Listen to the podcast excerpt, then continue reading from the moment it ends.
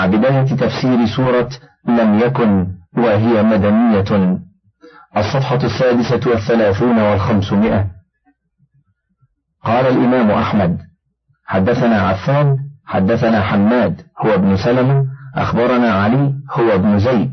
عن عمار بن أبي عمار قال سمعت أبا حبة البدري وهو مالك بن عمرو بن ثابت الأنصاري قال لما نزلت لم يكن الذين كفروا من أهل الكتاب إلى آخرها؟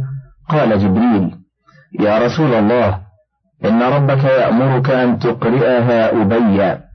فقال النبي صلى الله عليه وسلم لأبي إن جبريل أمرني أن أقرئك هذه السورة. قال أبي وقد ذكرت ثم يا رسول الله؟ قال نعم. قال فبكى أبي. حديث آخر.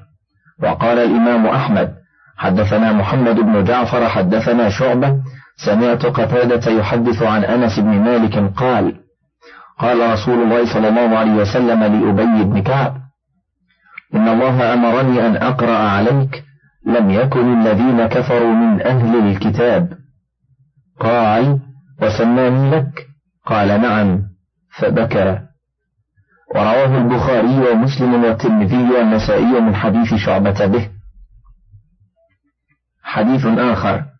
قال الإمام أحمد حدثنا مؤمن حدثنا سفيان حدثنا أسلم المنقري عن عبد الله بن عبد الرحمن بن أبزي عن أبيه عن أبي بن كعب قال قال لي رسول الله صلى الله عليه وسلم إني أمرت أن أقرأ عليك سورة كذا وكذا.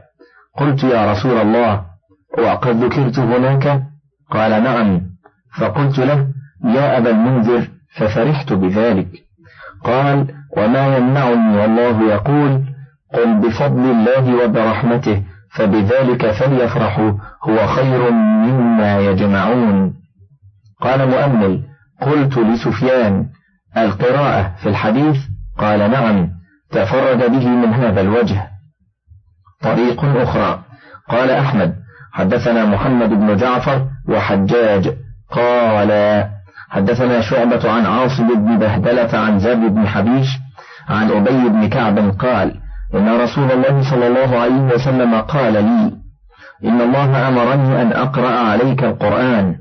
قال فقرأ لم يكن الذين كفروا من أهل الكتاب.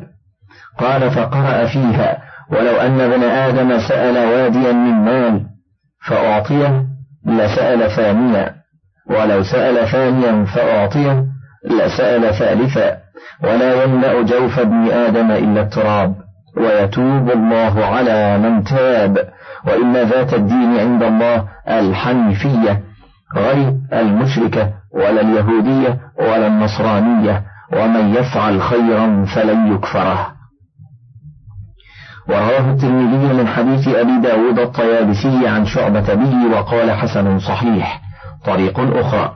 قال الحافظ أبو القاسم الطبراني حدثنا أحمد بن خليد الحلبي حدثنا محمد بن عيسى الطباع حدثنا معاذ بن محمد بن معاذ بن أبي بن كعب عن أبيه عن جده عن أبي بن كعب قال قال رسول الله صلى الله عليه وسلم يا أبا المنذر إني أمرت أن أعرض عليك القرآن قال بالله آمنت وعلى يدك أسلمت ومنك تعلمت. قال فرد النبي صلى الله عليه وسلم القول. قال فقال يا رسول الله وذكرت هناك؟ قال نعم بإسمك ونسبك في الملأ الأعلى. قال فاقرأ إذا يا رسول الله. هذا غريب من هذا الوجه. والثابت ما تقدم وإنما قرأ عليه النبي صلى الله عليه وسلم هذه السورة تثبيتا له وزيادة لإيمانه فإنه كما رواه أحمد والنسائي من طريق أنس عنه ورواه أحمد وأبو داود من حديث سليمان بن صرد عنه ورواه أحمد عن عفان عن حماد عن حميد عن أنس عن عبادة بن الصامت عنه ورواه أحمد ومسلم وأبو داود والنسائي من حديث إسماعيل بن أبي خالد عن عبد الله بن عيسى عن عبد الرحمن بن أبي ليلى عنه. كان قد أنكر على إنسان وهو عبد الله بن مسعود قراءة شيء من القرآن على خلاف ما أقرأه رسول الله صلى الله عليه وسلم. فرفعه إلى النبي صلى الله عليه وسلم فاستقرأهما وقال لكل منهما أصبت. قال أبي فأخذني من الشك ولا إذ كنت في الجاهلية. فضرب رسول الله صلى الله عليه وسلم في صدره قال أبي ففضت عرقا وكأنما أنظر إلى الله فرقا. وأخبره رسول الله صلى الله عليه وسلم أن جبريل أتاه فقال إن الله يأمرك أن تقرئ أمتك القرآن على حرف. فقلت أسأل الله معافاته ومغفرته. فقال على حرفين فلم يزل حتى قال إن الله يأمرك أن تقرئ أمتك القرآن على سبعة أحرف. كما قدمنا ذكر هذا الحديث بطرقه ولفظه في أول التفسير. فلما نزلت هذه السورة وفيها رسول من الله يتلو صحفا مطهرة فيها كتب قيمة قرأها عليه رسول الله صلى الله عليه وسلم قراءة إبلاغ وتثبيت وإنذار لا قراءة تعلم واستذكار والله أعلم. وهذا كما أن عمر بن الخطاب لما سأل رسول الله صلى الله عليه وسلم بالحديبية عن تلك الأسئلة وكان فيما قال أولم تكن تخبرنا أن سنأتي البيت ونطواف به؟ قال بلى أفأخبرتك أنك تأتيه عامك هذا؟ قال لا قال فإنك آتيه ومطوف به. ومطوف به. فلما رجعوا من الحديبية وأنزل الله على النبي صلى الله عليه وسلم سورة الفتح سورة الفتح دعا عمر بن الخطاب فقرأها عليه وفيها قوله لقد صدق الله رسوله الرؤيا بالحق لتدخلن المسجد الحرام لتدخلن المسجد الحرام إن شاء الله آمين. الآية كما تقدم.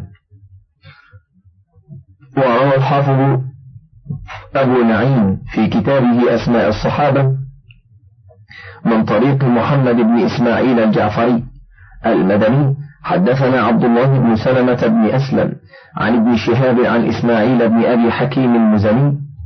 حدثني فضيل سمعت رسول الله صلى الله عليه وسلم يقول إن الله لا يسمع قراءة قراءة لم يكن الذين كفروا فيقول أبشر عبدي فوعزتي لأمكنن لك في الجنة حتى ترضى. حديث غريب جدا. وقد رواه الحافظ أبو موسى المديني وابن الأثير. من طريق الزهري عن إسماعيل بن أبي كلثم عن مطر المزني أو المدني عن النبي صلى الله عليه وسلم. إن الله يسمع قراءة لم يكن الذين كفروا. ويقول أبشر عبدي فوعزتي لا أنساك على حال من أحوال الدنيا والآخرة. ولأمكنن لك في الجنة حتى ترضى. بسم الله الرحمن الرحيم. لم يكن الذين كفروا من أهل الكتاب والمشركين منفكين حتى تأتيهم البينة. رسول الله يتلو صحفا مطهرة فيها كتب قيمة. وما تفرق الذين أوتوا الكتاب إلا من بعد ما جاءتهم البينة وما أمروا إلا ليعبدوا الله مخلصين له الدين. مخلصين له الدين حنفاء ويقيموا ويقيموا الصلاة ويؤتوا الزكاة وذلك دين القيمة. أما أهل الكتاب فهم اليهود والنصارى والمشركون عبدة الأوثان والنيران من العرب ومن العجم. وقال مجاهد لم يكونوا منفكين يعني منتهين حتى يتبين لهم الحق. وهكذا قال قتادة حتى تأتيهم البينة أي هذا القرآن. ولهذا قال تعالى لم يكن الذين كفروا من أهل الكتاب والمشركين منفكين حتى تأتيهم البينة. ثم فسر البينة بقوله رسول من الله يتلو صحفا مطهرة يعني محمد صلى الله عليه وسلم وما يتلوه من القرآن العظيم الذي هو مكتتب في الملأ الأعلى في صحف مطهرة كقوله في صحف مكرمة مرفوعة مطهرة بأيدي سفرة كرام بررة وقوله تعالى فيها كتب قيمة. قال ابن جرير أي في الصحف المطهرة كتب من الله قيمة عادلة مستقيمة ليس فيها خطأ لأنها من عند الله عز وجل. قال قتادة رسول من الله يتلو صحفا مطهرة. يذكر القرآن بأحسن الذكر. ويثني عليه بأحسن الثناء. وقال ابن زيد فيها كتب قيمة مستقيمة معتدلة. وقوله تعالى وما تفرق الذين أوتوا الكتاب إلا من بعد ما جاءتهم البينة. كقوله ولا تكونوا كالذين تفرقوا واختلفوا من بعد ما جاءهم البينات وأولئك وأولئك لهم عذاب عظيم. يعني بذلك أهل الكتب المنزلة على الأمم قبلنا. بعدما أقام الله عليهم الحجج والبينات تفرقوا واختلفوا في الذي أراده الله من كتبهم واختلفوا اختلافا كثيرا. كما جاء في الحديث المروي من طرق إن اليهود اختلفوا على إحدى وسبعين فرقة وإن النصارى اختلفوا على ثنتين وسبعين فرقة وستفترق هذه الأمة على ثلاث وسبعين فرقة كلها في النار إلا واحدة. قالوا من هم يا رسول الله. قال ما أنا عليه وأصحابي. وقوله تعالى وما أمروا إلا ليعبدوا الله مخلصين له الدين. كقوله وما أرسلنا من قبلك من رسول إلا نوحي إليه أنه لا إله إلا أنا فاعبدون. ولهذا قال حنفاء أي متحنفين من الشرك إلى التوحيد كقوله ولقد بعثنا في كل أمة رسولا أن اعبدوا الله واجتنبوا الطاغوت وقد تقدم تقرير الحنيف في سورة الأنعام بما أغنى عن إعادته ها هنا ويقيم الصلاة وهي أشرف عبادات البدن ويؤت الزكاة وهي الإحسان إلى الفقراء والمحاويج وذلك دين القيمة أي الملة القائمة العادلة أو الأمة المستقيمة المعتدلة. وقد استدل كثير من الأئمة كالزهري والشافعي بهذه الآية الكريمة على أن الأعمال داخلة في الإيمان ولهذا قال وما أمروا إلا ليعبدوا الله مخلصين له الدين حنفاء ويقيموا الصلاة ويؤتوا الزكاة وذلك دين القيمة. إن الذين كفروا من أهل الكتاب والمشركين في نار جهنم خالدين فيها في نار جهنم خالدين فيها. أولئك هم شر البرية.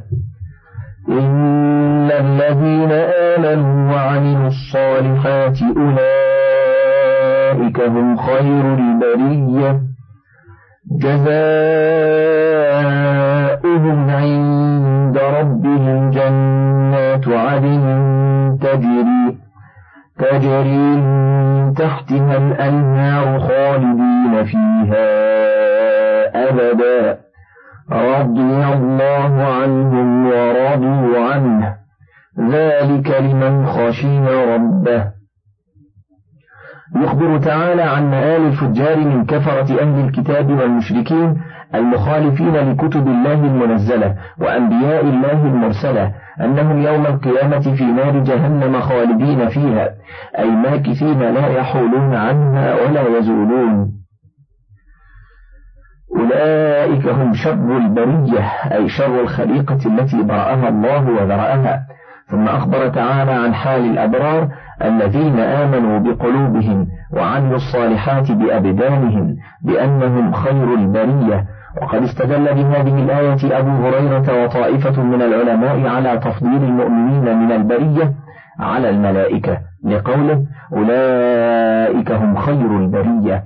ثم قال تعالى جزاؤهم عند ربهم أي يوم القيامة. جنات عدن تجري من تحتها الأنهار خالدين فيها أبدا. أي بلا انفصال ولا انقضاء ولا فراغ. رضي الله عنهم ورضوا عنه. ومقام رضاه عنهم أعلى مما أوتوه من النعيم المقيم. ورضوا عنه فيما منحهم من الفضل العميم. وقوله تعالى ذلك لمن خشي ربه أي هذا الجزاء حاصل لمن خشي الله واتقاه حق تقواه وعبده كأنه يراه وعلم أنه إن لم يره فإنه يراه. وقال الإمام أحمد حدثنا إسحاق بن عيسى حدثنا أبو معشر عن أبي وهب مولى أبي هريرة عن أبي هريرة قال قال رسول الله صلى الله عليه وسلم ألا أخبركم بخير البرية؟ قالوا بلى يا رسول الله. قال رجل آخذ بعنان فرسه في سبيل الله كلما كانت هيعة استوى عليه. ألا أخبركم بخير البرية؟ قالوا بلى يا رسول الله. قال رجل في ثلة من غنمه يقيم الصلاة ويؤتي الزكاة. ألا أخبركم بشر البرية؟ قالوا بلى. قال الذي يسأل بالله ولا يعطي به. آخر تفسير سورة لم يكن ولله الحمد والمنة.